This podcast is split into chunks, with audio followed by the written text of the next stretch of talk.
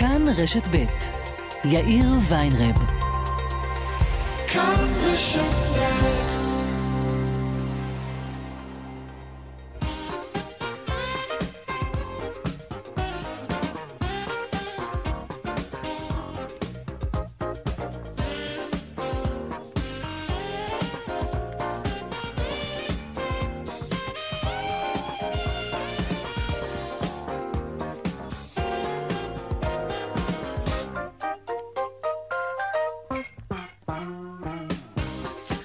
ארבעה ועוד חמש דקות, פלוס שלושים שניות, כאן צבע הכסף ברשת ב', יום ראשון, שלום רב לכם, שבוע טוב, העורך רונן פולק, בהפקה אביגל בשור. טכנה השידור שלנו היום הוא רוני נאור, הדועל של צבע הכסף הוא כרגיל כסף, כרוכית, כאן.org.il, אני יאיר ויינרב, מעכשיו עד חמש, אנחנו מיד מתחילים.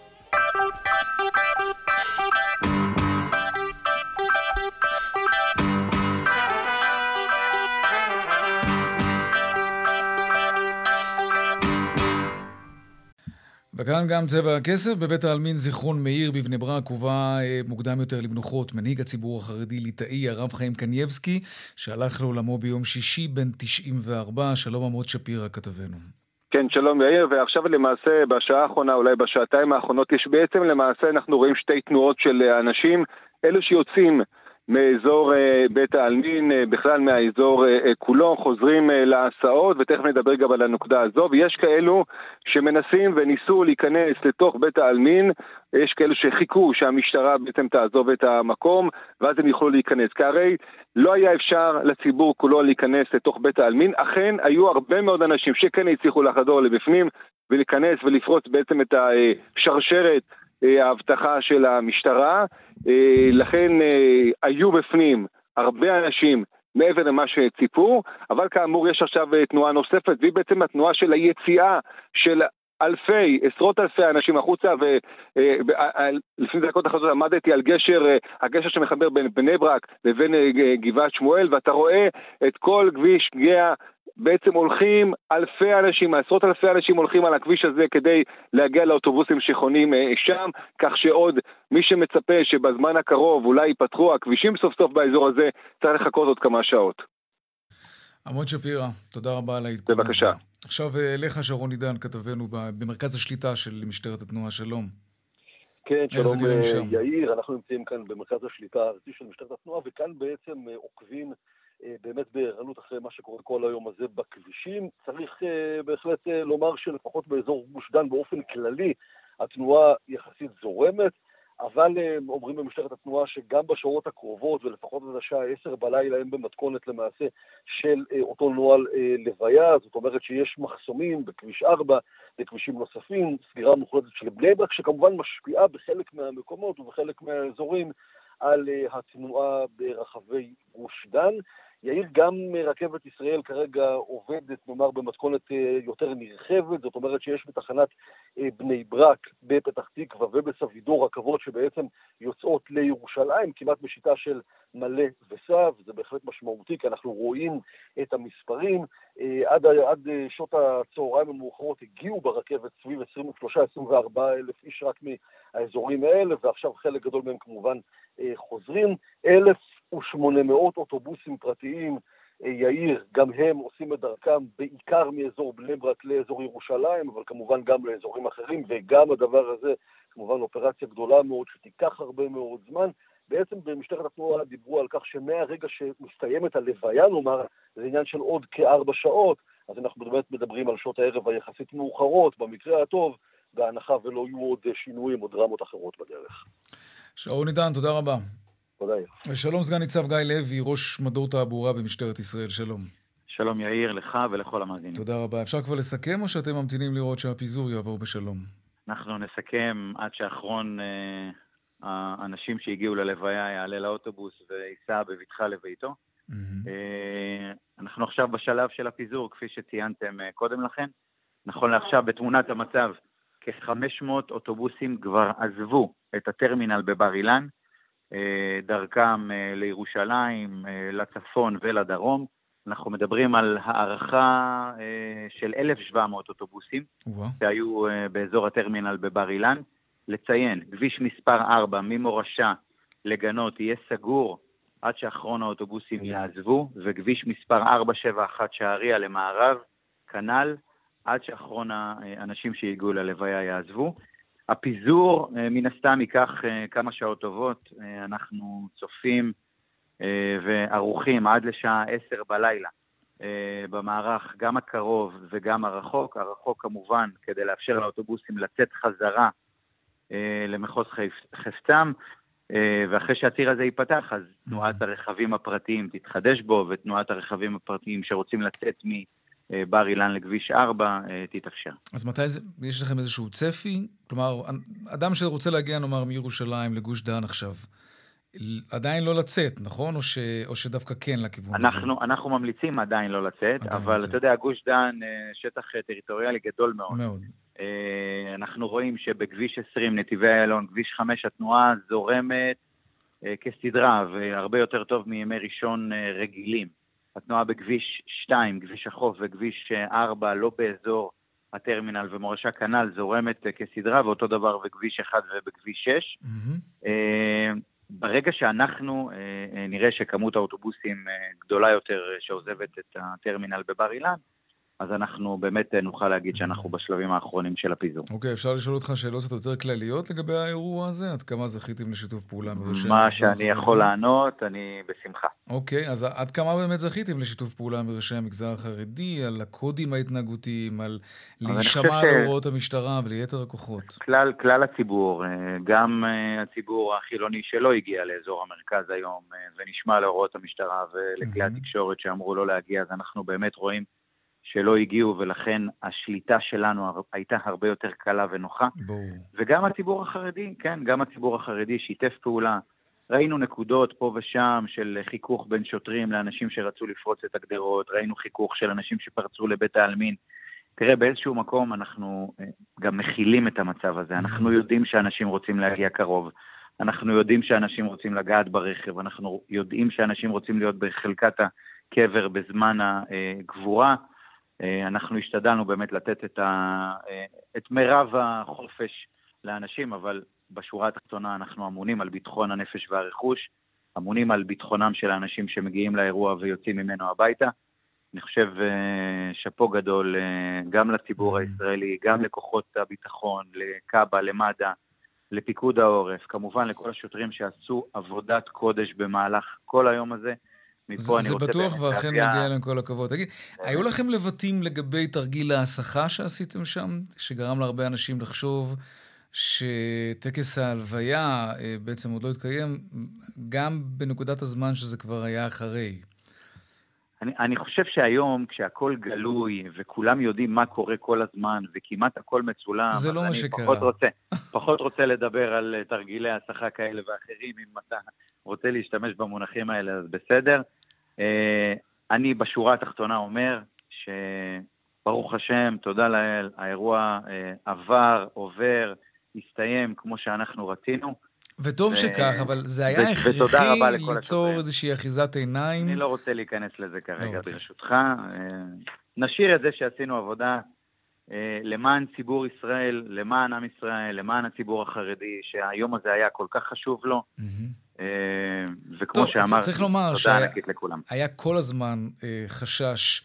אה, נדמה לי שכתבנו משה שטיינמץ השתמש בביטוי עגלי זיעה על מצחם של מפקדי המשטרה, בגלל, יש חשש, היה חשש לאסון במירון מספר 2 כמובן, וזה מהבחינה הזאת בהחלט הצלחה.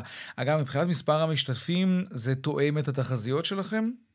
פחות או יותר תואם, אתה יודע, כל אה, גוף אה, נותן מספר, אה, מספר אחר, אבל כמה מאות אלפים היו נוכחים באירוע הזה, בכל הצירים העוטפים את בני ברק, בר אילן, יכולת לראות את זה מצוין ברחובות, mm-hmm. כמה מאות אלפים אנש, היו באירוע הזה.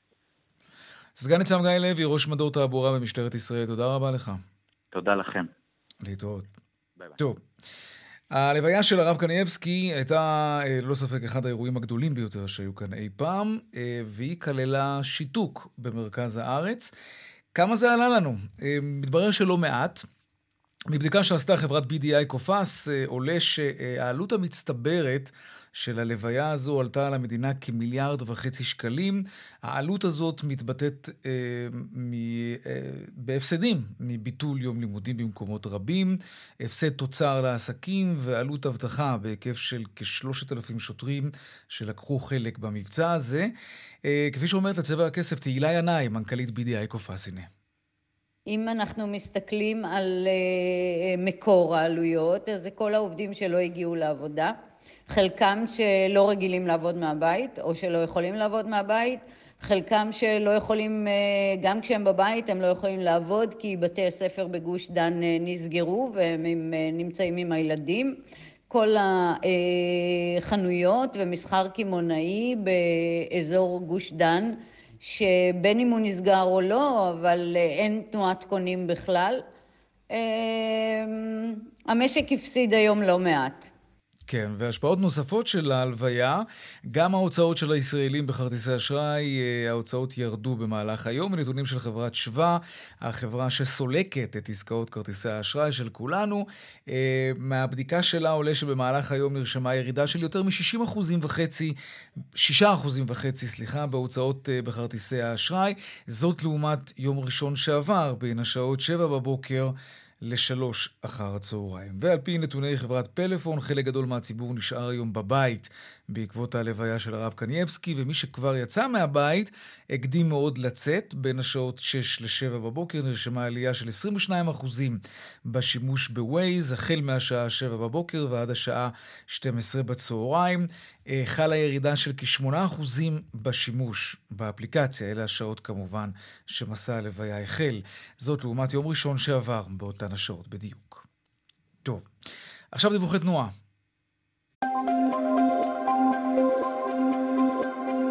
טוב, אז ככה, בשל הלוויה, הלוויית הרב קנייבסקי, עדיין חסומים לתנועה הצירים הבאים, דרך גאה, ממחלף מורשה עד גנות בשני הכיוונים, ודרך 471 לכיוון מערב, ממחלף שעריה עד אה, מחלף בר אילן.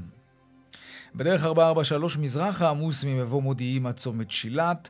עדכוני תנועה נוספים בכאן, מוקד התנועה, כוכבי 9550 ובאתר שלנו, אתר התאגיד, אתר כאן. הפסקת פרסומות קצרה ומיד אנחנו חוזרים עם עוד צבע הכסף, נדבר על נדל"ן. וגם גם צבע הכסף, נדל"ן עכשיו, בשנה שעברה הונפקו יותר מ-76 אלף היתרי בנייה, שיא של כל הזמנים, כמעט מחציתם במחוזות תל אביב והמרכז, כלומר איפה שיש בעיקר את הביקוש. שלום דנה ירקצי, כתבתנו לענייני כלכלה.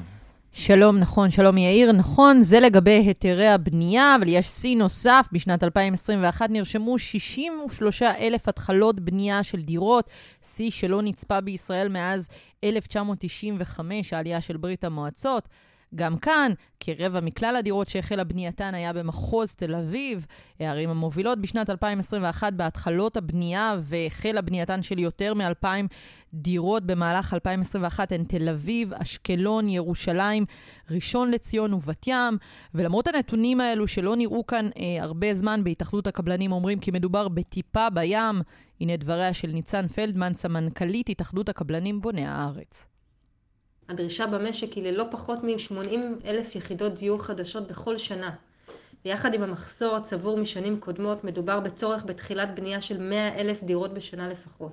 הממשלה חייבת לעמוד בקצב הזה, ובמקביל להקפיא את המחירים שבהם היא מוכרת את הקרקע לבנייה.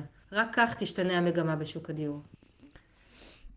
כן, כן. אז אלו דבריה של אה, נציגת התאחדות הקבלנים, שאומרת שזה לא מספיק לנוכח אה, מה שאנחנו רואים כאן, אה, כן, עליות. כן, המחירים עולים, יש יותר ויותר התחלות בנייה, זה משמח, זה מצוין.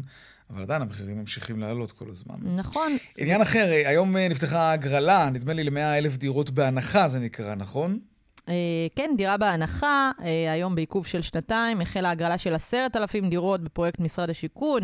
אלפי אנשים נכנסו לאתר משרד השיכון החל משעות הבוקר. והוא קרס. והביאו לעומסים, תקלות ברישום, אה, ההגרלה התחילה היום, אבל היא צפויה להסתיים אה, בסוף החודש בחצות, אז אולי אנשים שמיהרו להיכנס אה, על הבוקר כדי להירשם יכולים גם לחכות ולעשות את זה גם מחר ומחרתיים. עד ה-29 למרס בחצות, ההגרלה הזאת פתוחה mm-hmm. לרישום. כל מי שזכאי יכול להירשם. מי הם הזכאים? רגע, יכול להירשם לשלושה הגרלות שונות. נכון לעכשיו יש כ-100 אלף זכאים מהסבבים הקודמים של המחיר למשתכן, זכאים שהם פעילים, אבל מיום ההודעה על על תחילת ההגרלה אה, הגישו כ-17 אלף אה, אנשים בקשה לזכאות, מתוכם, נכון לעכשיו, אה, קיבלו אה, כ-9,000 אנשים זכאות mm-hmm. לרישום, 5,000 עדיין בבדיקה, אז המספרים יכולים להשתנות. במסגרת ההגרלות הללו יוגרלו דירות באזורי הביקוש כמו ראשון לציון, באר יעקב אור יהודה, תל אביב וירושלים, בהנחה של כמעט מיליון שקלים, כי מרבית uh, הפרויקטים והמכרזים הללו הם מכרזים ישנים, שאריות של מחיר למשתכן משנים קודמות, uh, ממחיר הקרקע שהוא, אתה יודע, לפני עליות הנחה? המחירים. כן, כן, ברור, אבל איזה הנחה אנחנו אז, בעצם מדברים? Uh, אז הרבה אנשים uh, מאוד התלהבו. למשל, באור uh, יהודה אנחנו מדברים על uh, דירה, אם ניקח למשל 100 מטר, אז אנחנו מדברים על מיליון שקלים. בבאר יעקב אנחנו מדברים על מיליון ושלוש מאות. אה, שקלים, בראשון לציון מיליון וחצי, בתל אביב, בקריית שלום, מי שמכיר את האזור הזה, אז דירה של 100 מטרים יכולה להגיע למיליון ושבע מאות אלף שקלים, שזה מחירים שלא קיימים אה, היום אה, בשוק. ירושלים, נכון. למשל, ב, אה, בשכונת המטוס, אנחנו מדברים על אה, מיליון אה, ושש מאות אלף שקלים. הנחות משמעותיות, במיוחד כשמדובר על מחירים אתה יודע, לא של השנים הללו לפני עליות המחירים.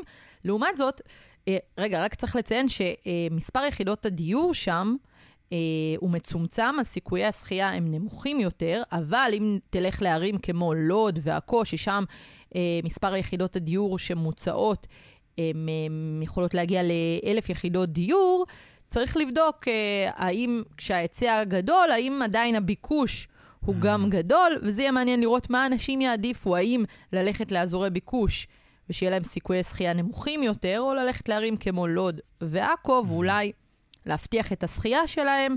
באשר... אולי. אה, רגע, באשר אה, לה, לעיכובים ולעומסים, אז במשרד השיכון אומרים שהם ערים לעומסים ושההרשמה פתוחה עד סוף החודש. דנה ארקנצי, כתבת התחום הכלכלי שלנו, תודה רבה. תודה, יאיר. להתראות. שלום ליאל קייזר. שלום יעל, צהריים טובים. גם לך. את מאמינה בהגרלות האלה? Uh, תראה, אני בעיקר חושבת שהאנשים שעכשיו מובילים אותם הם אותם אנשים שעד לפני רגע אמרו שניהול הגרלות זה צעד שהוא צעד מלאכותי, זה צעד שמנסה נכון. uh, להתעסק עם הביקושים, בזמן שממשלה מה שהיא צריכה לעשות זה להגדיל את ההיצע, ולא לנסות לבלום ביקושים, כי ראינו גם לא מעט אנשים שחיכו והמתינו ועשו את מה שממשלת ישראל רצתה שהם יעשו, והמתינו ולא קנו דירות וחיכו להגרלות מחיר למשתכן, ובינתיים המחירים זינקו וזינקו וזינקו. אז הגרלות כדי לנסות לווסת את הביקושים זה נחמד, אם זה לא יבוא כשלצד זה הגדלה משמעותית של היצע בצעדים שהם משמעותיים ולא קוסמטיים, אז אתה יודע כנראה מה אני כן. חושבת על זה, יאיר. כן. אז מה עוד הממשלה מתכוונת לעשות כדי לצנן את שוק הנדל"ן? נגיד שזה יעזור נקודתית לכך וכך זוגות. את יודעת מה, יכול להיות שמישהו באמת יזכה באיזושהי הנחה משמעותית. לא מישהו, אולי אפילו לא מעט, בסדר. זה לא פתרון מערכתי, זה ברור. מה, עוד מתכננים? נכון, וזה ברור, שהעניין הוא אה, הגדלה של ההיצע, ובכל זאת, נגיד, המספרים שראינו בשבוע שעבר, אותו זינוק אה, של שני אחוזים ועשירית במחירי הדירות בדצמבר-ינואר ביחס לנובמבר-דצמבר, חודש אחד שהמחירים עלו בו ביותר משני אחוזים. המספר הזה בהחלט, אה, נגיד, מטלטל את שר האוצר אה, ליברמן, שמבין שהממשלה לא יכולה להסתפק באותה תוכנית שהיא הציגה בחודש אוקטובר, ושנראה היה שמבחינת שר האוצר ושר הבינוי והשיכון ושרת הפנים די בצעדים האלה, והם אמרו, הצגנו תוכנית והכל בסדר.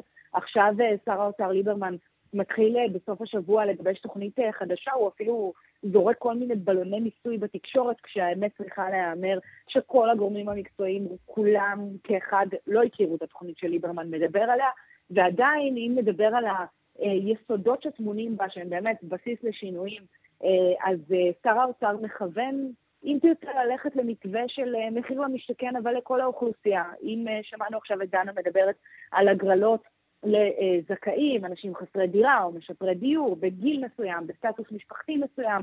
אה, מה שליברמן רוצה לעשות זה בעצם אה, שהמדינה תוותר על כוחה כבעלת הקרקע. אם בימים האלה אנחנו רואים קבלנים שמתחרים על קרקעות מדינה אה, שיוצאים במכרז מוכנים לרכוש אותם בכל מחיר ומגלגלים את העלות אחר כך אה, לרוכשי הדירות, mm-hmm. אז מה ששר האוצר מציע זה בעצם שהמדינה תקבע מחיר קבוע לקרקע, שיהיה נמוך ב-10-20 אחוז מהמחיר כפי שהיא יכולה לקבל, ומה שהקבלנים יתחרו עליו כשהם יהיו מעוניינים לזכות בקרקע, להיות היזמים, לבנות פרויקטי דיור, זה אחד, על המחיר, מחיר הקצה לצרכן, כמה, בכמה הם מוכנים למכור לנו, כשכמובן הממעיט במחיר יהיה המקדים לזכות, ומהצד השני גם על זמני הבנייה. כלומר, קבלן שיתחייב לבנות גם מהר, גם במחיר שהוא uh, סביר, יוכל לזכות בקרקע ולבנות. אני אומרת uh, לכל השוק, כי לפחות בדיבורים הראשוניים שר האוצר לא מעוניין לבלום אה, או להגביל את הזכאות לרכישת דירות כאלה רק לאוכלוסייה ספציפית של זכאים, מתוך איזושהי מחשבה שהכלה של מהלך כזה על כל השוק, רק היא יכולה להשפיע על המחירים בצורה רחבה.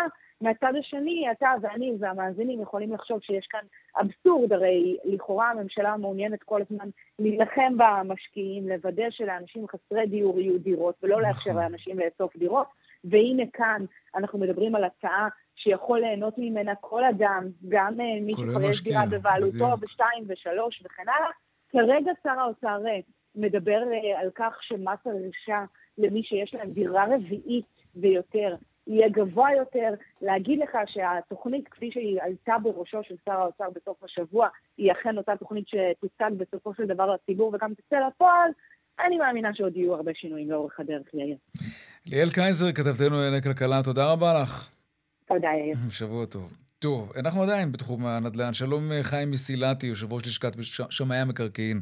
שלום. אהלן, שלום, שלום. אתה שומע את ליאל קייזר, מה היא מספרת לנו? מספיק או לא מספיק? הכיוונים האלה לפחות, כי עדיין שום דבר מעשי אין, למעט הדירה בהגרלה, אבל הכיוונים שליאל סיפרה, זה מספיק לדעתך?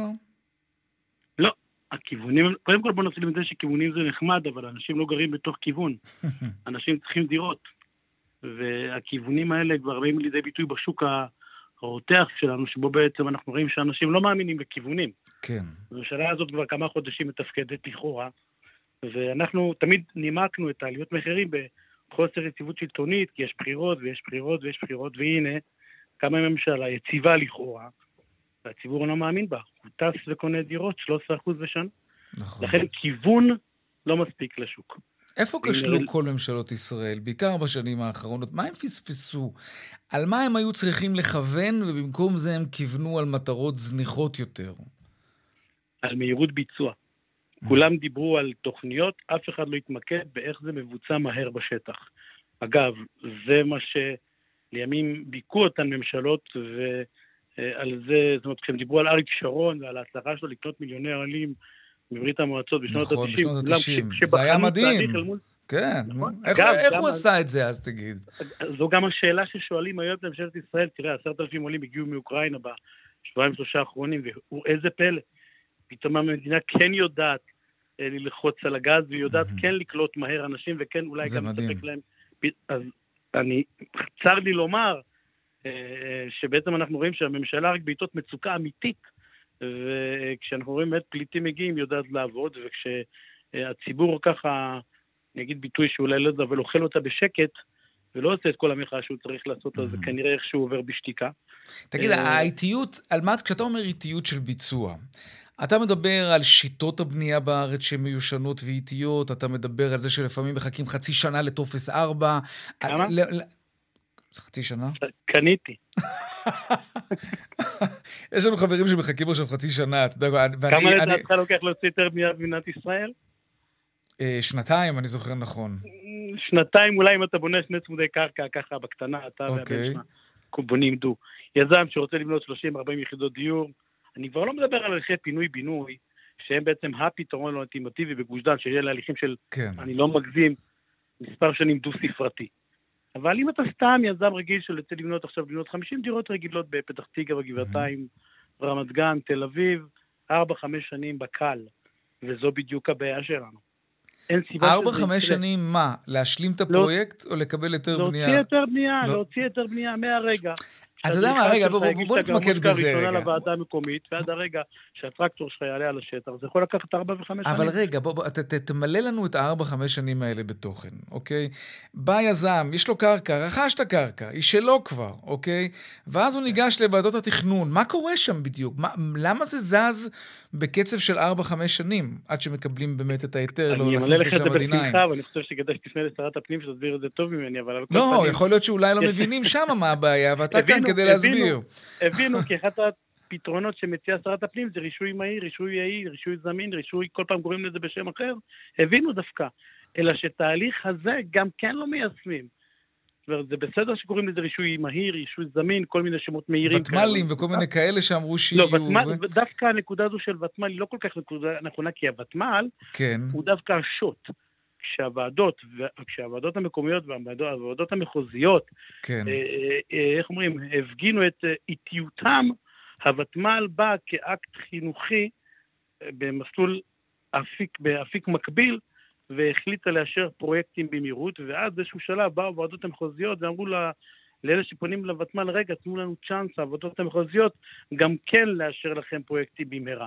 דווקא הוותמ"ל זה אחד הגופים היותר יעילים, היותר עוקפים והיותר מאלה okay. אוקיי. שגרמו... אז, אז רגע, אז, אז קח אותנו חזרה למוסדות התכנון היותר איטיים, אוקיי? מה, מה קורה שם ברגע שאותו יזם, קבלן, מגיע, מגיש תוכניות, או משהו התחלתי? מה, אומרים לו, אוקיי, תודה רבה, תחזור בעוד שלושה לא, חודשים? לא, לא, ממש לא. קודם כל, עד שאומרים לו. אוקיי? הוא הגיש את הגרמושקה, את התוכנית הראשונית. כן. עד שבכלל מגיבים לוקח כמה חודשים. למה? כלל... מה, זה, זה מחסור בכוח אדם? מה קורה שם? המק... אני אסביר, כי כוח האדם בוועדות המקומיות לרוב הוא כוח אדם זול ודליל. אין שם מספיק אנשי מקצוע, ודאי לא אנשי מקצוע טובים, mm-hmm. כאלה שהם כמו, כמו אותם אלה שמסתובבים בשוק החופשי. ובמשרד הפנים ובמשרד האוצר לא השכילו להבין שנכון להשקיע משאבים בוועדות המקומיות. בהון האנושי שם. בהון האנושי. תראה את המכרזים, תראה מה המשכורת של מהנדס עיר לעומת מהנדס, מהנדס בשוק הפרטי. עכשיו תרד ממהנדס עיר שהוא הטופ בפירמידה העירונית, ותבין כמה מקבל אדריכל, לא רוצה להשתמש במילה, אדריכל זוטר, יודע מה, כן, אדריכל זוטר. אז מה אתה אומר, יותר תקנים ושכר יותר ראוי? יותר תקנים, יותר כסף, לגייס, לפתות אנשי מקצוע טובים להגיע. כאלה שהם יותר יצירתיים, כאלה שהם יותר מהירים, לתגמל, לתת פרמיות על מהירות. כמו בכל פירמה שמטרתה רווח, לתמרץ מהירות, לתמרץ איכות. ואז, אני יודע שזה קצת מוזר לאוזן הציבורית, במגזר הציבורי זה קצת חדשני הרעיון הזה של לתגמל ולתת פרמיות על מהירות, אבל אני חושב שאם הגורמים הציבוריים יתנהלו כמו פירמות פרטיות ויעבדו על קצב ויעבדו על איכות, אז זה ייראה אחרת. אבל אתה לא יכול ב-7,000-8,000 שקל להחזיק אדריכל שבשוק האלטרנטיבה היא 15-20 אלף שקל. אני מתפלא שיש אדריכל שמוכן לעבוד בשביל 7,000 שקל. כשאדריכל מתחיל, יצא מבית ספר לאדריכלות, וזו השנה הראשונה שלו, והוא צריך רזומה כדי להגיד שהוא עבד בגוף מסוים. אז הוא מתחיל מהעניין הזה, ואותם אלה פתאום מקבלים לידיהם פרויקטים של עשרות יחידות דיור, והם לומדים גם לפעמים תוך כדי תנועה. כן. מה אני אגיד לך, זה קצת מייאש מה שסיפרת לנו, ככה הכנסת אותנו לקרביים של מוסדות התכנון. אה, כוח אדם אה, קטן מדי, לא מקצועי מספיק. אה, אם לא יטפלו בזה, שום דבר לא יזוז. נכון, זה אבל אותי לא כל כך אה, מייאש, כי כן. אני בטוח שבאיזשהו שלב הציבור באיזשהו יתעורר, ואני מאמין שכל הצעקה יגיע, והוא... והוא יגיע, כי 13% בשנה... צועקים כל כך הרבה שנים. טוב, אתה אופטימי. אם אתה אופטימי, אני... אז גם אני. אז גם אני. חיים מסילתי, יושב ראש לשכת שמאי המקרקעין, תודה רבה לך על השיחה הזאת. תודה לך, יום טוב. להתראות. בג"ץ אה, ידון אחר הצהריים, אולי כבר התחיל בעתירה שדן כבר עכשיו, כן, זה מה שאומרים לנו, אה, בעתירה שמבקשת לבטל את מתווה הממשלה לכניסה של פליטים מאוקראינה לישראל. אנחנו זוכרים, כן? איזה סיפור מתפתל ומפותל היה סביב זה. הממשלה מצידה אמורה להגיד לשופטים, בנימוס כמובן, אל תתערבו לנו בזה. שלום תמר אלמוג, פרשניתנו לענייני משפט, מה קורה? שלום יאיר אחר צהריים טובים, אז אכן אה, ברגעים אלה נמשך בבית המשפט העליון בשבתו כבג"ץ הדיון בעתירה שעליה אה, דיברת. עד עכשיו טען העותר, אה, עורך הדין תומר ורשה, הוא מה שנקרא עותר ציבורי, אבל אנחנו יודעים שיש תמיכה של שגרירות אוקראינה בעתירה הזאת, ובעצם יש כמה טיעונים שהוא מעלה, אחד מהם אומר, תראו, אם אנחנו מסתכלים על הנתונים היבשים, על הסטטיסטיקות, ורואים מה היה פה מאז שהחלה המלחמה, אנחנו מספרים הרבה הרבה הרבה יותר נמוכים של פליטים שנכנסים, כן, תמר, אני, אני מאשר רוצה מה שנכנסו ש... לפני הקורונה. אנחנו רואים שנשיאת בית המשפט העליון בדיוק מדברת עכשיו, אולי נוכל לשמוע כמה מילים. בדיוק. בדיוק. מה קרה בעשרה אז- במרץ אז- שחייב קביעת מכסות ל- של, לפני- במכסה של 5,000? מה ל- קרה? לפני שאני מתייחס ל, ל, לנקודה הזאת, אני אבקש לחדד ולומר שהמכסה פתוחה, אנחנו בשלב שגם המכסה של החמשת אלפים, אנחנו בסיטואציה תיאורטית, עוד לא הגענו לשם. לא, יש מר אפשטיין, 1,800... זה לא זאת לא תיאורטי, זה תשובה. אולי תיאורטי בעניין המכסה, זה לא תיאורטי. בעניין המכניזם. הטענה היא שמה שאתם עושים הוא הפרה בוטה של צו הכניסה לישראל. שהוא דין פנימי. כן, זה בעצם אה, העובדה שבעצם. אתם גם לא מאפשרים... וגם הנשיאה חיות אמר, נראה מקשים מאוד על מי שמייצג את המדינה בעתירה הזו. כן, אנחנו שמענו, אם אני מזהה נכון את הקולות, אז אה, מי שטען שם זה עורך הדין עמרי אפשטיין מפרקליטות המדינה, אבל אני אומרת את זה על סמך הקול והטיעונים, אז אני יכולת כן, כן, זה הוא, אוקיי. ומה שבעצם קודם טען העותר, מה שאומר שהדיון מתקיים די מהר, עצם, אני רק צריכה לומר, עצם העובדה שהשופטים אה, שואלים שאלות שמקשות לא אומר מה תהיה הכרעה סופית, בדרך כלל אם מסתכלים על פסיקות עבר, בג"ץ נוטה לא להתערב בהחלטות של המדינה, כל עוד הן החלטות שנחשבות סבירות, אה, ודאי לא בהחלטות שנוגעות למדיניות וליחסי חוץ וכן הלאה. עצם השאלות לא אומר מה תהיה הכרעה אבל עצם. העובדה שהם מקיימים את הדיון, הם יוכלו הרי. לא להגיע לשלב הזה, נכון? כן, אבל היה קצת קושי. אם שגרירות אוקראינה נגיד הייתה עותרת בעצמה לצורך העניין, זה היה כנראה היו מגלגלים מכל המדרגות, כי אומרים זה עניין של יחסי חוץ.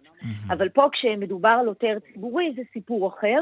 בתחילת הדיון אמרה נשיאת העליון, אמ- אה, היא אמרה יאיר שהיא אה, תבקש למקד את הדיון בשתי שאלות, בכללי המשפט המינהלי, והשני, שזה העיקר, בהסדר מול האוקראינים. הרי על מה כל הדיון, על מה אנחנו מדברים כאן?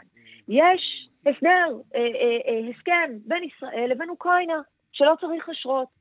וההסכם הזה עוגן בצו הכניסה לישראל, שזה לצורך העניין כמו לעגן את זה בחוק, בסדר? ובאים השופטים ואומרים, הדיון הזה יתמקד בשאלה איך המכסה עומדת בכללים שמדינת ישראל קבעה לעצמה בצו הזה.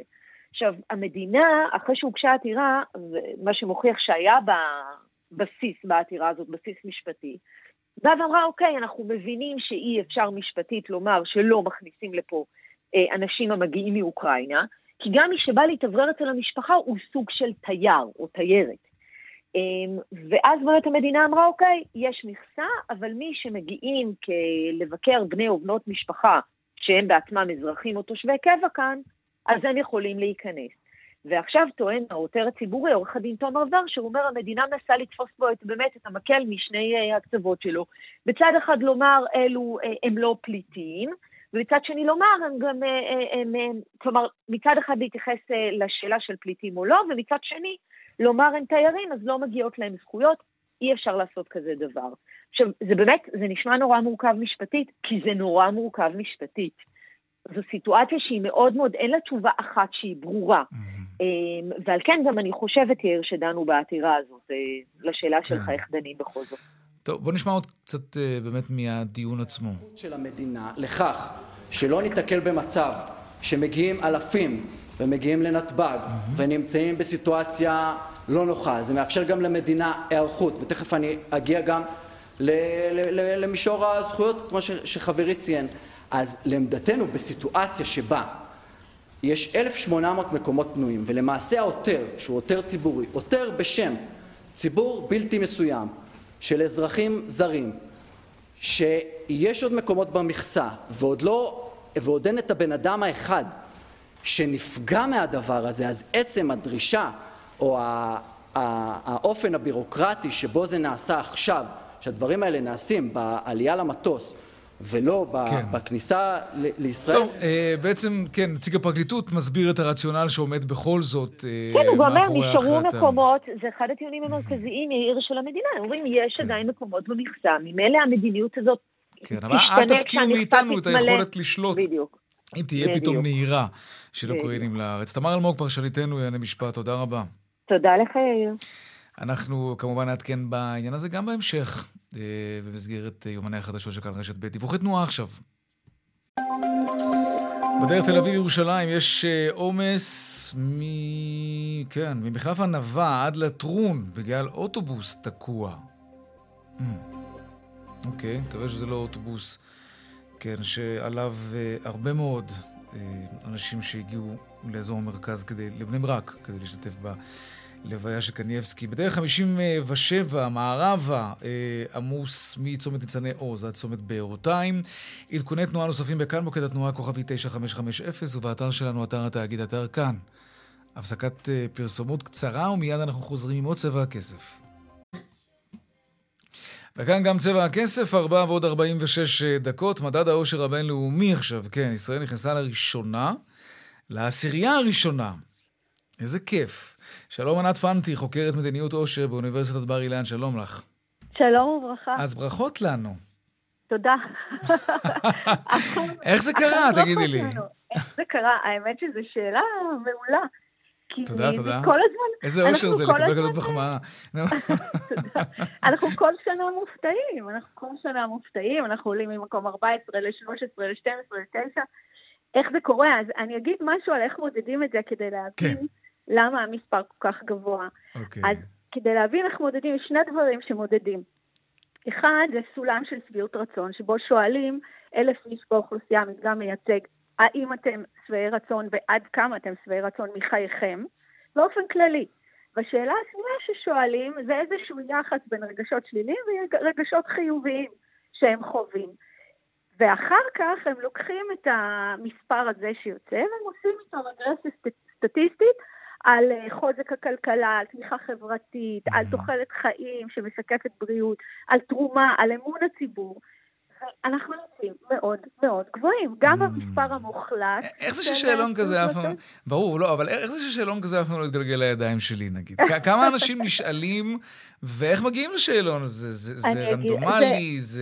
זה קבוצת כן. אה, ביקורת? איך זה עובד? זה מדגם, קודם כל מי שעושה את זה זה גלופ, והם עושים את זה כבר, הם, הם דוגמים כבר משנת 2005-2006, והם עושים... אה, אה, אתה יודע, מדגם מייצג של האוכלוסייה, הם לוקחים אלף איש מכל מדינה, אבל כדי להגדיל את כמות הנדגמים, לוקחים שלוש שנים אחורה. זאת אומרת שלוקחים 2019, 2020, 2021, פלוס השנה הזאתי, ואז מקבלים תמונה, בעצם מגדילים את מספר הנדגמים. כך שזה יותר חזק ממדגם מייצג רגיל של אלף. יפה.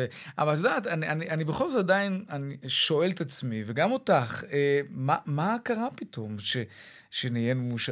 עד כמה שזכור לי, אה, אנחנו עדיין, הקורונה עדיין כאן. אה, ויש איום איראני, ויש יוקר המחיה, ויש דירה שבחיים לא נצליח לקנות.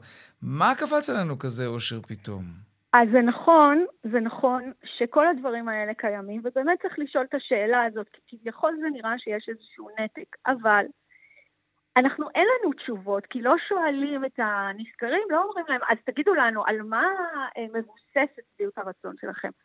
אם אתה שואל אותי גם כישראלית בעצמי וגם כחוקרת בתחום שאני מנסה להבין, אז קודם כל אני רואה ש... הכלכלה שלנו חזקה, התמיכה החברתית שלנו חזקה, תוחלת החיים והשירותי הבריאות שלנו חזקים. אז במובן הזה זה מאוד ברור למה אנחנו גבוהים, אוקיי? בנתונים האלו.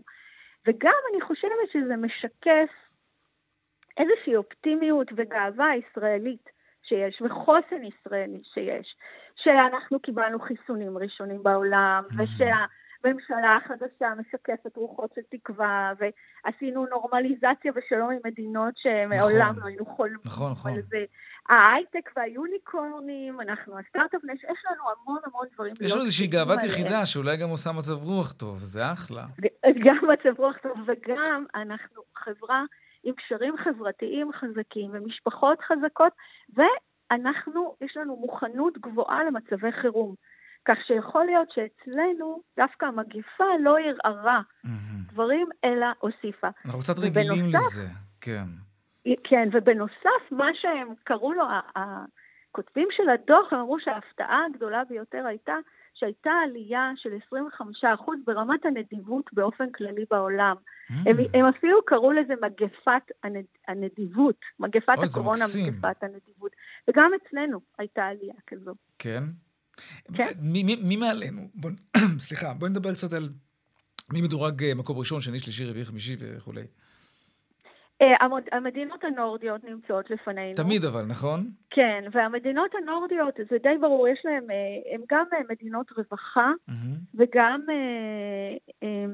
מדינות עם אמון מאוד גבוה במוסדות הממשלה. אז בוא נלך לדוגמה הפוכה. האמריקאים שאין שם כמעט מדיניות רווחה, ואם יש, היא לא שווה הרבה, ושם באמת זה כל, אדון, כל אדם לגורלו, האמריקאים לא מאושרים?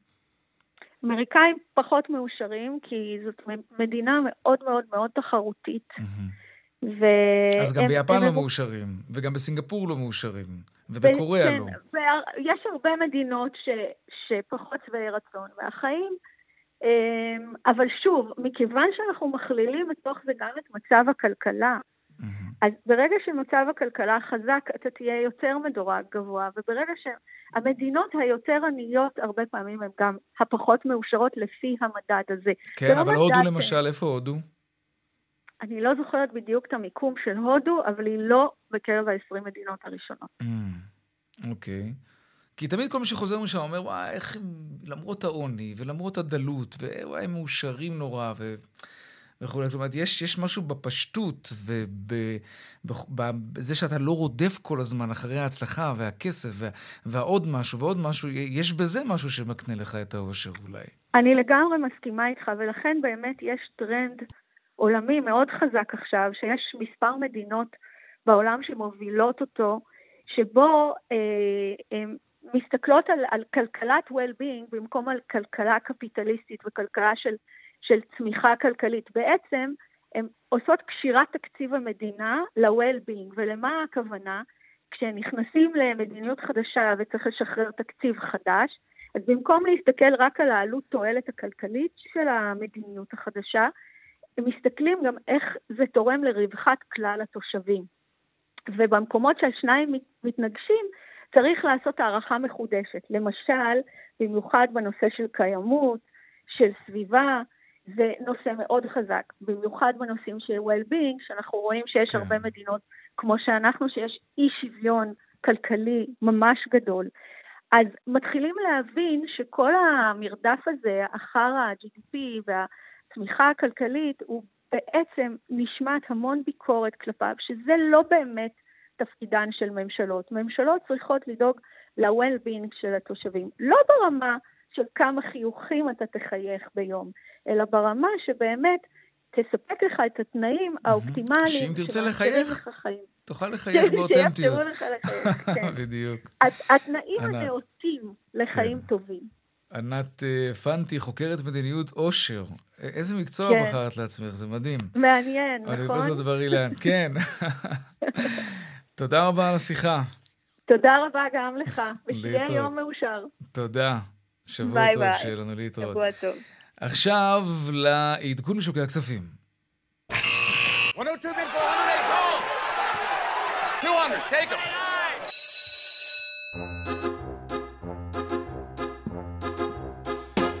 שלום רונן מנחם, כלכלן ראשי מזרחי טפחות, מה שלומך? אתה מאושר? זהו, אז אני שמח לבשר לך שגם בבורסה מאושרים היום. יופי, בעין אבל, לא? בעין ובאלף, כן, במקרה הזה בשניהם. כן. סך הכל היום יום ירוק בתל אביב, אה, לאחר עליות נאות בסוף השבוע בארצות הברית, ובגלל שבימים רביעי וחמישי לא היה מסחר אה, בארץ, היה פער גדול אה, להשלים, פער של אחוז אחד ושש עשיריות בהתחלה של המסחר. בסופו של יום תל אביב 35 עלה 2 אחוזים ו-35 מאיות, תל אביב 90 עלה 2 אחוזים ו-15 מאיות. אה, בלטו היום בעליות אה, נאות ענפי הבנייה עם חמישה אחוזים, ביומד עם ארבעה אחוזים וטטק שעלתה כשלושה אחוזים. חברות בולטות שעלו היום, חברה לישראל, לייבפרסון, האורה, ICL, נייס ואחרות, כולם עלו בין שישה לעשרה אחוזים, יום ירוק בהחלט. בשוק איגרות החוב ראינו היום גם כן אה, עליות, טלבון שקלי עלה 14 מאיות, טלבון צמוד עלה 36 מאיות, ובשוק השקל דולר 3.26 ו-3 עשיריות, שער חליפין שקל דולר. אה, עד כאן, ערב טוב ושבוע טוב. גם לך, רונן מנחם, כלכלן ראשי מזרחי טפחות, תודה רבה, שבוע טוב. שבוע טוב.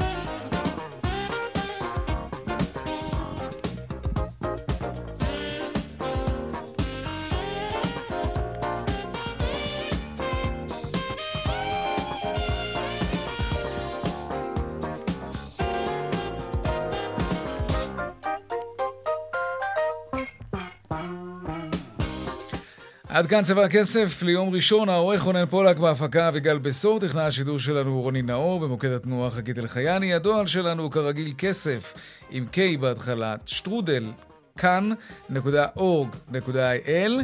מיד אחרינו שלי וגואטה, אני יאיר ויינרי, משתמע כאן שוב מחר בארבעה אחר הצהריים, ערב טוב ושקט שיהיה לנו, שלום שלום.